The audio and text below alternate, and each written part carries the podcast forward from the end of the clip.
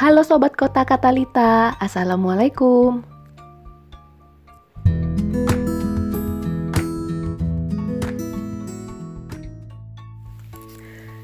Oke, di episode sebelumnya aku membahas tentang kekalahan yang akhirnya berakhir pada kemenangan. Sekarang aku akan membahas tentang kemenangan itu sendiri. Sebenarnya kenapa sih kemenangan pada suatu pemimpin itu akhirnya mempengaruhi perkembangan suatu kota? Uh, tepatnya sih pembangunan suatu kota. Jadi seperti yang kemarin episode sebelumnya, si Kon ini kan menang dari penjajah Inggris. Setelah dia menang itu, akhirnya dia membangun benteng, pelabuhan, dan membangun kota sampai disebut dengan Batavia dan besar seperti sampai kita bisa lihat lah sekarang Jakarta. Dan itu semua cikal bakalnya juga dari Batavia.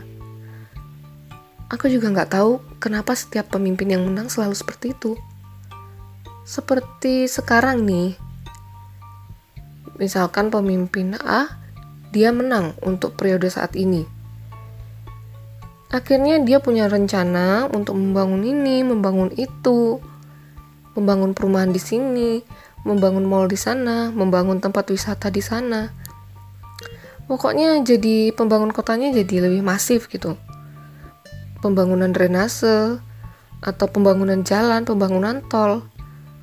Itu untuk periode si pemimpin A. Terus ketika pemimpin B terpilih lagi, biasanya jarang sekali ada yang mau melanjutkan program pembangunan kota yang ada di tahun sebelumnya, alias di periode pemimpin sebelumnya. Dia akan punya rencana lain yang berbeda dan menurut dia lebih wah lebih efektif dibandingkan pemimpin sebelumnya. Dan akhirnya kayak seperti tumpang tindih gitu.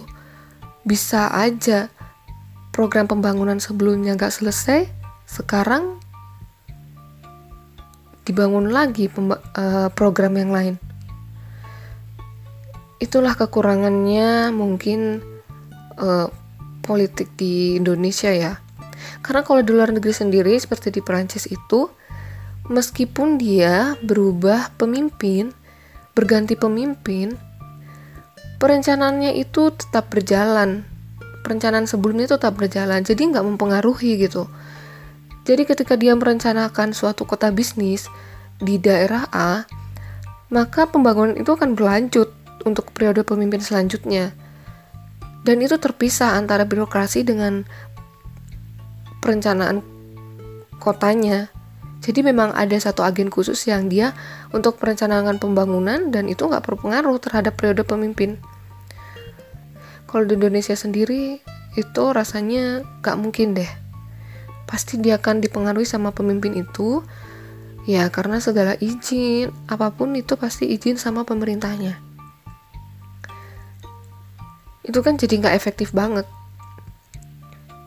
Sebenarnya sih kalau kayak gitu uh, ada manfaatnya juga kali ya aku juga nggak tahu sih karena pada akhirnya nanti misalkan pemimpin sebelumnya ini ribet banget deh sama urusan pembangunan padahal itu punya manfaat banget sama perkembangan kota sama pembangunan kota. Tapi nggak diizinkan. Ya udah akhirnya tunggu dulu sama periode kepemimpinan selanjutnya. Dia mengajukan usul itu lagi dan akhirnya diterima. Ya sebenarnya itu juga sisi positifnya lagi.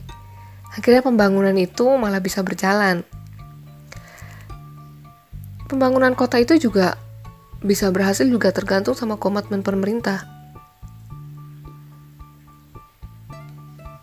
Nah, begitulah sebenarnya sisi positif dan negatifnya kenapa sih kemenangan itu harus berpengaruh sama pembangunan kota sendiri, sama program pembangunan kota. Ya karena memang birokrasi Indonesia memang masih uh, masih seperti itu masih harus menyesuaikan dengan peran pemerintah saat itu. Dan sangat bergantung banget. Makanya kalau pemerintahnya punya ketegasan yang kuat, dia punya kemauan kuat untuk memperbaiki kotanya, maka kota itu bisa berkembang dengan baik. Kita bisa lihat contoh Surabaya aja. perkembangan kotanya pembangunan kotanya itu lebih baik gitu jauh lebih baik daripada sebelumnya mungkin sama seperti di Jakarta juga seperti itu ya itu kenapa kali ya alasannya si satu pemimpin uh, biasanya pasti dua periode karena program saat sebelumnya itu belum selesai dia udah ganti pemimpin makanya dia berusaha untuk bisa menjabat pemimpin lagi agar bisa menyelesaikan proyeknya mungkin sih itu cuma asumsiku aja jadi memang karena birokrasi itu sendiri sih yang membuat pemimpin daerah harus membuat perencanaan ulang setiap dia baru menjabat. Ya, jadinya memang itulah kekurangan dan kelebihannya. Karena kadang di satu sisi bisa membuat proyek itu berjalan, tapi di sisi lain bisa membuat proyek itu malah jadi nggak berjalan. Ya, seperti itulah Indonesia. Eh, setiap kemenangan pemimpinnya berpengaruh terhadap perencanaan kota di wilayahnya sendiri.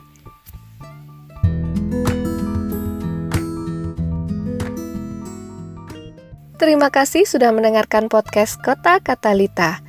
Ditunggu episode selanjutnya ya. Assalamualaikum.